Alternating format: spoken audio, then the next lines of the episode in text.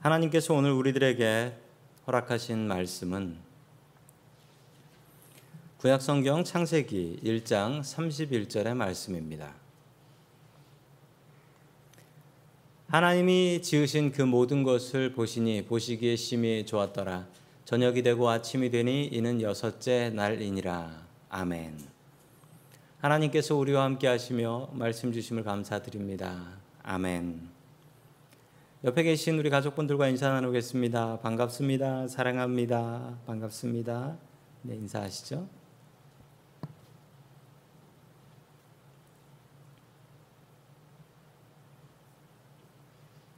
어느 미국의 시골에서 있었던 일입니다. 이웃집에 사는 백인 노인이 한 분 계셨는데 그 노인이 어느 날 보니까 그 동네에 한국 사람이 이사를 온 걸 보고서 너무 반가워하고 기뻐했습니다. 왜 기뻐했냐면 이분은 젊었을 때 한국에서 주한미군으로 근무를 했었던 분이었기 때문에 우리 동네 한국 사람이 왔다는 걸 알고서 너무 기뻐하면서 그 한국 사람한테 가서 인사를 하고 어설픈 한국말로 인사를 하고 우리 집에 와서 꼭 커피 한 잔 마시고 가라고 그 소리를 들으니까 이 한국 분도 너무 좋은 거예요. 미국 동네에 와가지고 아는 사람도 하나도 없는데 어떤 백인 할아버지 하나가 자기 집에 초대를 하니까 갔습니다. 가가지고 커피를 마시는데 커피를 마시면서 정말 당황스러운 경험을 했다고 합니다. 이분이 어떤 경험이었냐면 커피를 마시면서 쿠키를 먹는데 쿠키를 드시라고 하면서 쿠키 그릇을 주는데 그 쿠키 그릇이 뭐였냐면 저거였습니다. 요강이었어요. 그 한국에서 방에서 집에서 쉬할 때 쓰는 요강. 그러면서 이분이 자랑스럽게 이렇게 얘기합니다. 내가 이걸 미국 올 때 인사동 가서 샀어요 라고 하면서 정말 귀한 그릇이라고. 이분은 초대받은 내내 웃음을 참느라고 이걸 참아야 되는데 정말 못 참겠어가지고 너무 괴로웠다라는 이야기를 했습니다. 저 그릇이 참 아름다운 그릇이지만 저 그릇은 저럴라고 만든 그릇이 아닙니다. 목적대로 쓰여지지 않으면 웃기는 거예요. 우리의 인생도 마찬가지입니다. 우리의 목적대로 쓰여지지 않으면 우리는 웃기는 인생 되는 겁니다. 우리의 인생의 목적은 무엇일까요? 저는 어렸을 적에 인생의 목적에 대해서 학교에서 배웠습니다. 예전에는 나라에서 우리 인생의 목적을 다 알려줬는데요. 이거 기억하시면은 아재라고 하더라고요. 우리는 민족 중흥의 역사적 사명을 띠고 이 땅에 태어났다. 이거 기억하시는 분은 아재예요. 국민교육헌장이죠. 나라에서 우리의 사명, 개인들의 사명까지 정해주셨던 때가 있었습니다. 과연 이게 우리의 사명일까요? 우리의 목적, 인생의 목적은 무엇일까요? 만드신 분을 찾아가면 알 수 있습니다. 오늘 하나님의 말씀을 통하여 우리의 인생의 목적을 바르게 찾아 나아갈 수 있기를 주의 이름으로 간절히 축원합니다. 아멘. 첫 번째 하나님께서 우리들에게 주시는 말씀은 하나님의 뜻대로 살아야 행복하다라는 말씀입니다. 하나님의 뜻대로 살아야 행복하다. 성도 여러분들, 가위를 사실 때 어떤 가위를 사시죠? 가위를 사실 때는 보통 가서 보고서 튼튼하고 잘 들고 값이 좋은 가위가 있으면 사시겠죠. 그러면 성도 여러분, 자동차를 사실 때는 어떻게 사십니까? 봐서 잘 나가고 잘 쓰게 생긴 거 아무거나 사세요? 그렇지 않죠. 자동차를 살 때는 이렇게 수많은 브랜드들, 메이커들이 있는데 여기서 뭐가 좋은지, 내가 뭘 좋아하는지 찾아가지고 산다는 말입니다. 왜 다른 것입니까? 가위 살 때하고 자동차 살 때는 왜 우리가 고르는 기준이 다르죠? 복잡한 걸 살 때는 함부로 사면 안 되는 겁니다. 단순한 거, 망치 살 때는 그냥 봐서 괜찮은 거 사면 됩니다. 그런데 복잡한 거 살 때는 그런 식으로 사면 안 되는 거예요. 성도 여러분, 우리의 인생도 마찬가지입니다. 어디 자동차에 비교하겠습니까? 이 사람이 얼마나 복잡한데요. 우리의 인생에 문제가 생길 때, 우리의 삶의 목적을 찾지 못할 때, 왜 열심히 살아야 되는지, 무엇하고 살아야 되는지 모를 때 우리가 찾아야 될 분은 바로 나를 만드신, 우리를 만드신 하나님을 찾아야 한다라는 것입니다. 제가 가끔 병원에 이제 산부인과 아이를 낳으시는 분들이 계시면 그 병원에 가서 아이 낳기 전에 기도를 해드립니다. 혹은 아이를 낳은 뒤에 신방을 가죠. 신방을 갈 때 그 영어로 분만실을 잘 찾아가야 돼요. 분만실. 이 아이를 낳는 방, 분만실. 영어로 무엇일까요? 저는 이거 보고 깜짝 놀랐어요. 영어로 delivery room이라고 하더라고요. labor and delivery room. 저걸 보고 처음에 깜짝 놀랐습니다. 뭐 배달 온 것을 싸놓는 데인가? 처음에 생각했어요. 우리 알잖아요. 딜리버리는 요즘 배달 오는 것을 아마존 딜리버리, 배달이잖아요. 택배가 올 때 딜리버리라고 하는데 아니 수거해서 아이를 낳았는데 왜 딜리버리라고 할까? 그런데 하나님의 말씀을 통해서 그 뜻을 알게 되었습니다. 어머니는 수거하고 배달하는 분이지 나를 만든 분은 아니라는 사실입니다. 그걸 고백하는 거예요. 그래서 딜리버리 룸이라고 분만실을 사용하고 있습니다. 나를 진짜 만드신 분은 하나님이시라는 고백이지요. 하나님께서 세상을 어떻게, 우리를 어떻게 만드셨을까요? 오늘 창세기에 나오는 이야기를 통해서 요일별로 한번 살펴보도록 하겠습니다. 첫 번째, 창세기 1장 3절의 말씀을 같이 봅니다. 시작! 하나님이 말씀하시기를 빛이 생겨라 하시니 빛이 생겼다. 아멘. 첫 번째 날에 만드신 것이 무엇이었습니까? 빛이었습니다. 그래서 밤과 낮을 만드셨다라고 해요. 빛이 중요하지요. 빛이 없으면 보이는 게 없잖아요. 자, 두 번째 날은 무엇을 만드셨을까요? 우리 8절 말씀 같이 봅니다. 시작.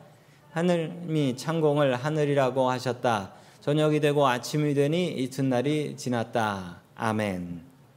이 둘째 날에는 하늘을 만드셨다라고 합니다. 하늘을 만드셨다. 그리고 세 번째 날은 이따가 다 물어볼 거예요. 잘 기억하셔야 돼요. 11절 말씀입니다. 시작. 하나님이 말씀하시기를 땅은 푸른 우물 돋아나게 하여라. 씨를 맺는 식물과 씨 있는 열매를 맺는 나무가 그 종류대로 땅 위에서 돋아나게 하여라 하시니 그대로 되었다. 아멘. 세 번째 날에는 땅과 식물들을 만드셨습니다. 그럼 네 번째 날로 넘어가 보도록 하겠습니다. 14절 말씀입니다. 시작. 하나님이 말씀하시기를 하늘 창공에 빛나는 것들이 생겨서 낮과 밤을 가르고 계절과 날과 해를 나타내는 표가 되어라. 아멘. 자, 넷째 날에는 해와 달과 별들을 만드셨다라고 이야기를 합니다. 자, 그러면 다섯 번째 날 20절로 넘어가도록 하겠습니다. 시작. 하나님이 말씀하시기를 물은 생물을 번성하게 하고 새들은 땅 위 하늘 창공으로 날아다녀라 하셨다. 아멘. 다섯째 날은 새와 물고기, 동물을 만드셨는데 동물 중에 새하고 물고기, 작은 것들을 만들어 주셨습니다. 자, 계속해서 마지막 날, 여섯째 날인 27절 같이 보겠습니다. 시작. 하나님이 당신의 형상대로 사람을 창조하셨으니 곧 하나님의 형상대로 사람을 창조하셨다. 하나님이 그들을 남자와 여자로 창조하셨다. 아멘. 여섯째 날은 마지막 창조의 날이었습니다. 이 마지막 창조의 날에는 동물들을 만드셨어요. 뭐 고양이나 개나 호랑이나 이런 동물들과 함께 맨 마지막으로 사람을 만드셨다라는 것입니다. 제일 먼저 이 아담이라는 남자 한 명만 만드셨죠. 그리고 하와라는 여자를 만드셨습니다. 자, 창조의 순서를 다시 한번 쭉 보시자면요. 제가 정리를 했습니다. 첫째 날엔 빛, 둘째 날엔 하늘, 셋째 날엔 땅, 바다, 식물, 넷째 날엔 해, 달, 별, 다섯째 날은 새와 물고기, 여섯째 날은 동물과 인간. 자, 우리 저 순서를 보시면서 하나님께서 창조하신 데는 규칙과 원칙이 있는 것을 알 수가 있습니다. 무엇이냐면요. 먼저 이 동물들이나 식물들이나 사람이 살 수 있는 기초적인 파운데이션을 만드셨어요. 하늘과 땅하고 뭐 바다니 빛이니 필요한 것을 만드시고 거기에 들어갈 것들을 만드셨다라는 것입니다. 그리고 비교적 큰 것들을 먼저 창조하시고 작은 것들을 그 다음에 창조하셨다.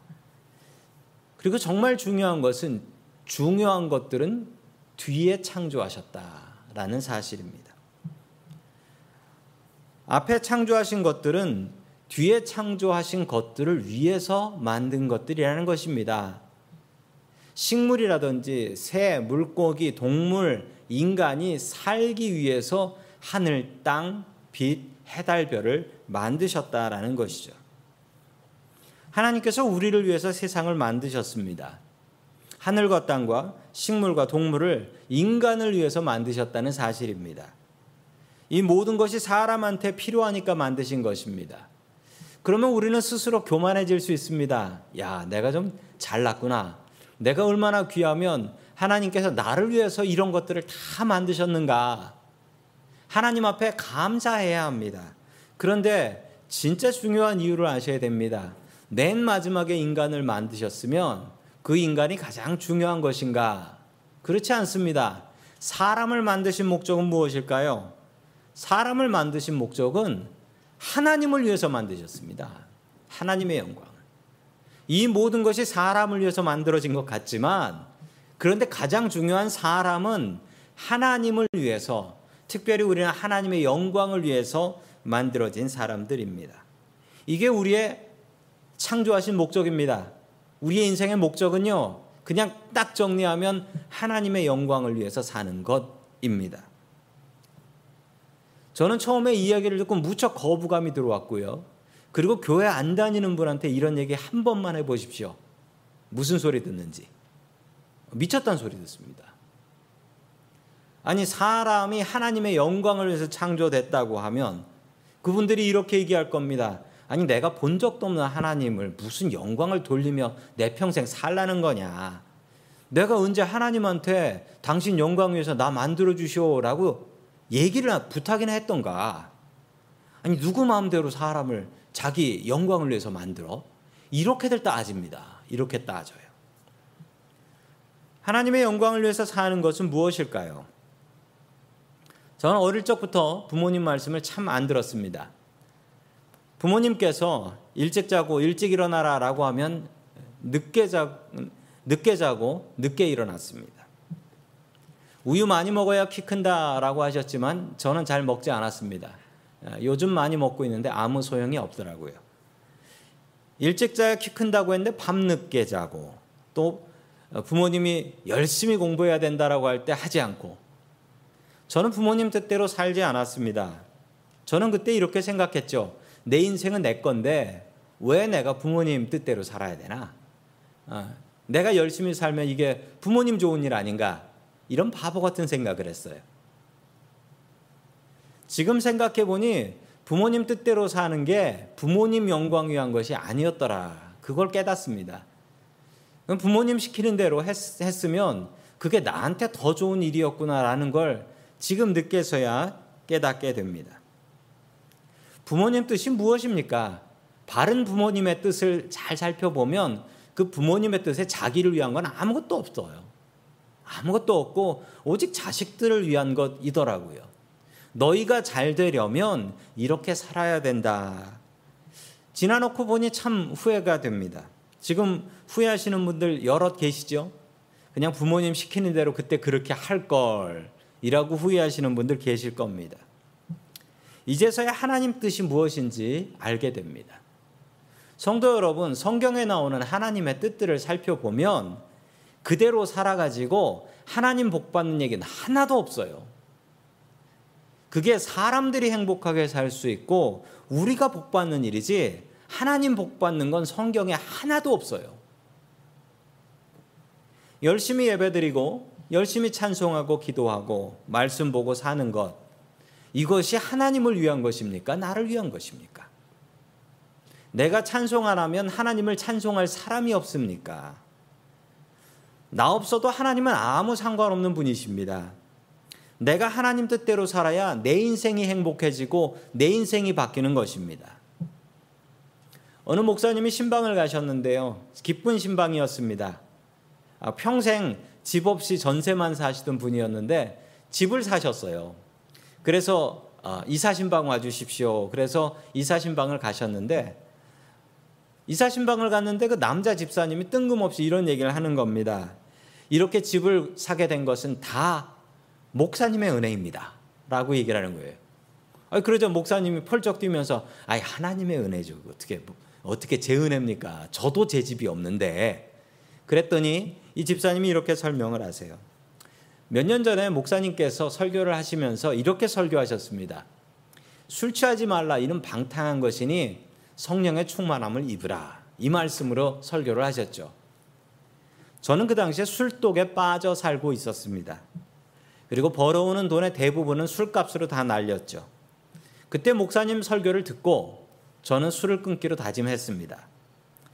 술을 끊었더니 이상하게 돈이 모이기 시작했습니다.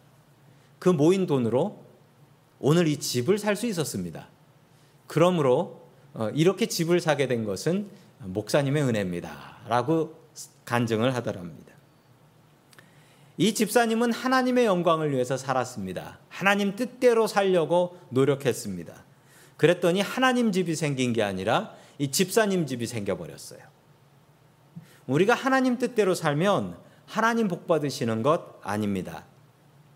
우리가 하나님 뜻대로 살면 우리가 가장 행복하고 우리가 복 받고 살아가는 것입니다. 우리는 하나님을 위해서 창조되었습니다. 늘 그 하나님을 위해서 살아야 합니다. 하나님을 신경 쓰고 하나님의 시선을 인식하고 하나님을 두려워하면서 살면 그것은 하나님 복이 아니라 내 복이라는 사실입니다. 우리의 창조된 목적, 하나님의 영광을 위해 창조되었습니다. 그 사실 잊지 말고 늘 나의 삶 속에서 하나님을 인식하며 살아갈 수 있는 저와 성도 여러분들 될 수 있기를 주의 이름으로 간절히 축원합니다. 아멘. 두 번째 하나님께서 우리들에게 주시는 말씀은 하나님 보시기에 좋은 인생이 되라 라는 말씀입니다. 하나님 보시기에 좋은 인생이 되라. 제가 결혼하면서 아이를 낳기 전 저희 아내와 같이 아이를 어떻게 낳으면 좋을까? 몇을 낳고 어떤 아이를 낳으면 좋을까? 물론 그게 제 마음대로 되는 것은 아니지만 대화를 하다가 다퉜습니다. 왜냐하면 뜻이 달랐어요. 제 아내는 첫째는 딸을 낳고 싶었고 둘째는 아들을 낳고 싶어서 그렇게 기도하겠다고 하더라고요. 그 당시에 둘 다 똑같은 전도사였습니다. 그래서 그럼 당신은 당신이 뜻대로 기도하고 나는 아들 둘을 위해서 기도하겠다. 그래서 아들 둘을 위해서 저도 기도하고 둘이 열심히 기도했습니다. 누구 기도를 응답해 주실지 모르니까요. 그렇지만 저를 아시는 분들은 아시지만 제가 이겼습니다. 아들 둘을 낳았죠. 아들 둘을 낳았습니다. 제가 이렇게 아들 둘을 위해서 특별히 기도했던 이유는 저를 닮은 딸이 나오면 참 인생 힘들겠다라는 생각 때문이었습니다. 그래서 하나님 앞에 기도했는데 하나님께서 제 기도를 응답해 주셨는데 응답을 받고도 기분은 그렇게 하나님께서도 인정해 주신 것 같아서 기분은 그렇게 떨떠름하더라고요. 너 닮은 딸은 정말 힘들다라는 얘기 같았습니다. 그런데 정말 제가 우려했던 대로 둘 중에 하나는 저랑 똑같은 놈이 하나 태어났습니다. 아시는 것처럼 둘째 아들이 저랑 똑같이 생겼어요. 얼마나 똑같냐면 제가 고등학교 사진이 있는데 그 고등학교 사진을 둘째한테 보여주니까 정말 좌절하더라고요.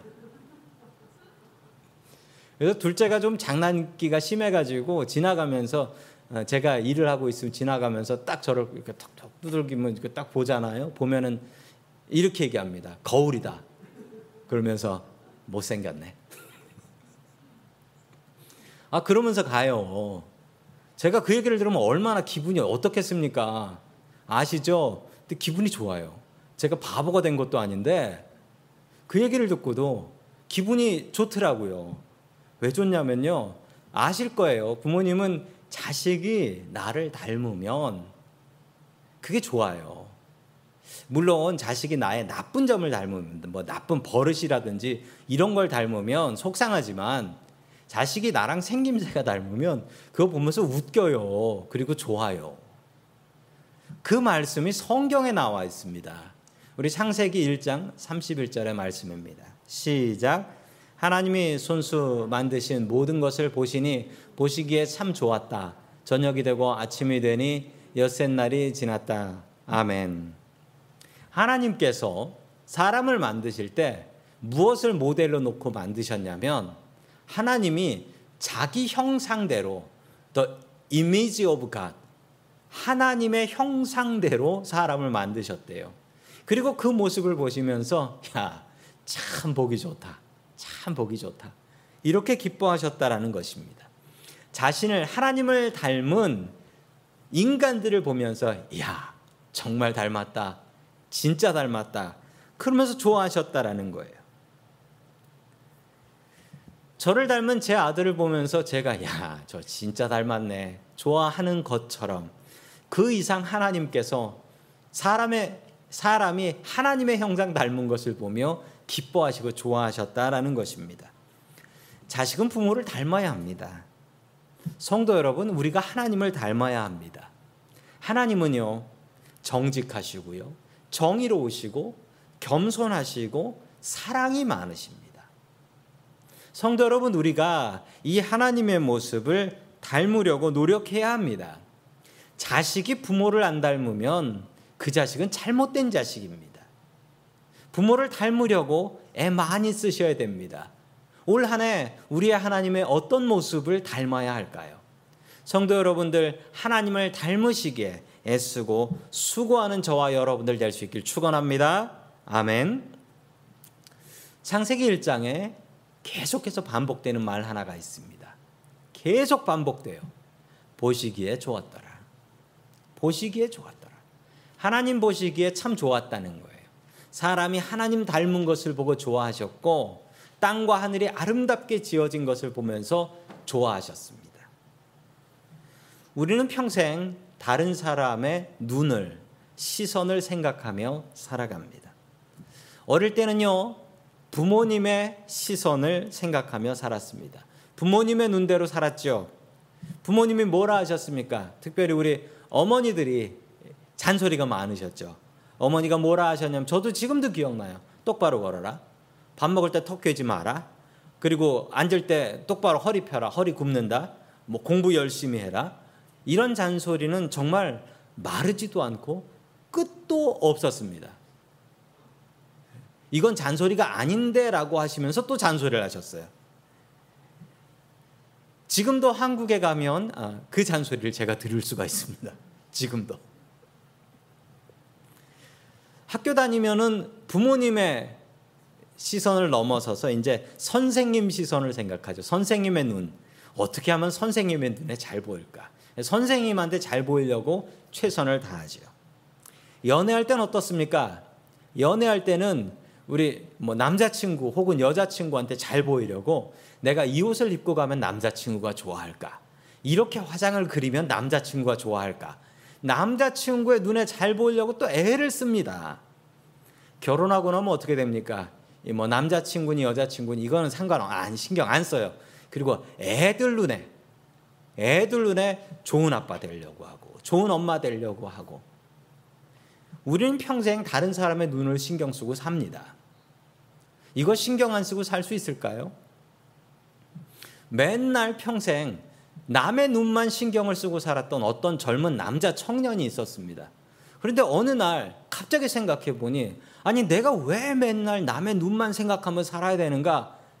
아, 나는 이제 내 마음대로 살 거야 라고 생각을 하며 과감한 도전을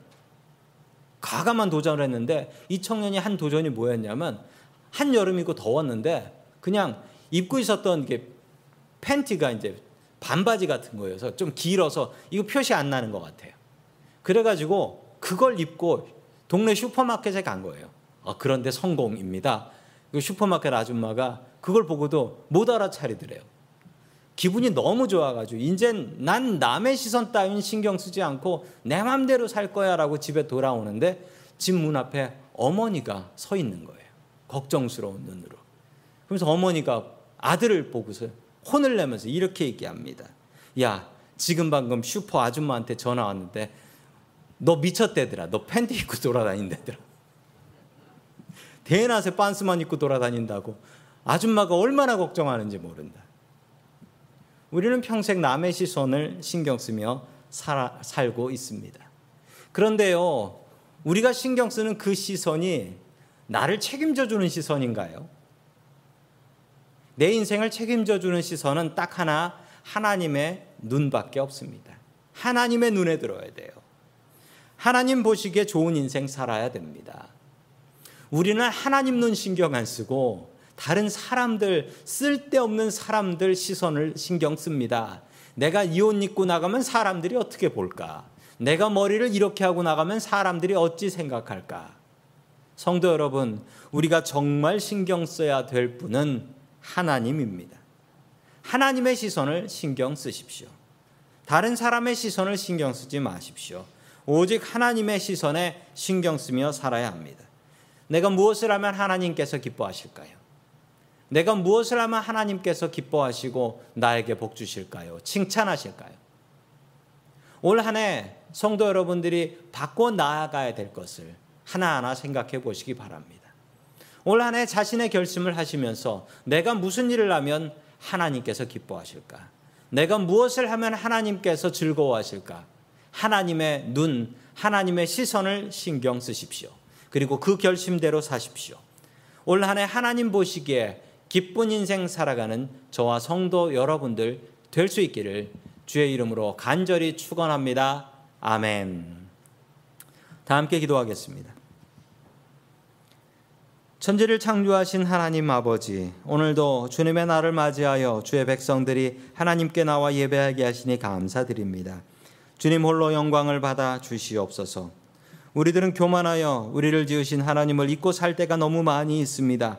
우리가 기쁠 때 하나님과 기뻐할 수 있게 도와주시옵시고, 우리가 슬플 때 주님을 의지할 수 있게 도와주시옵소서. 창조주 하나님의 뜻대로 살아가는 것이 우리의 인생의 가장 큰 행복임을 알고 순종하며 살게 하여 주시옵소서. 주님 보시기에 합당한 인생 살 수 있게 도와주옵소서. 주님께 감사드리며 모든 말씀 예수님의 이름으로 기도드립니다. 아멘.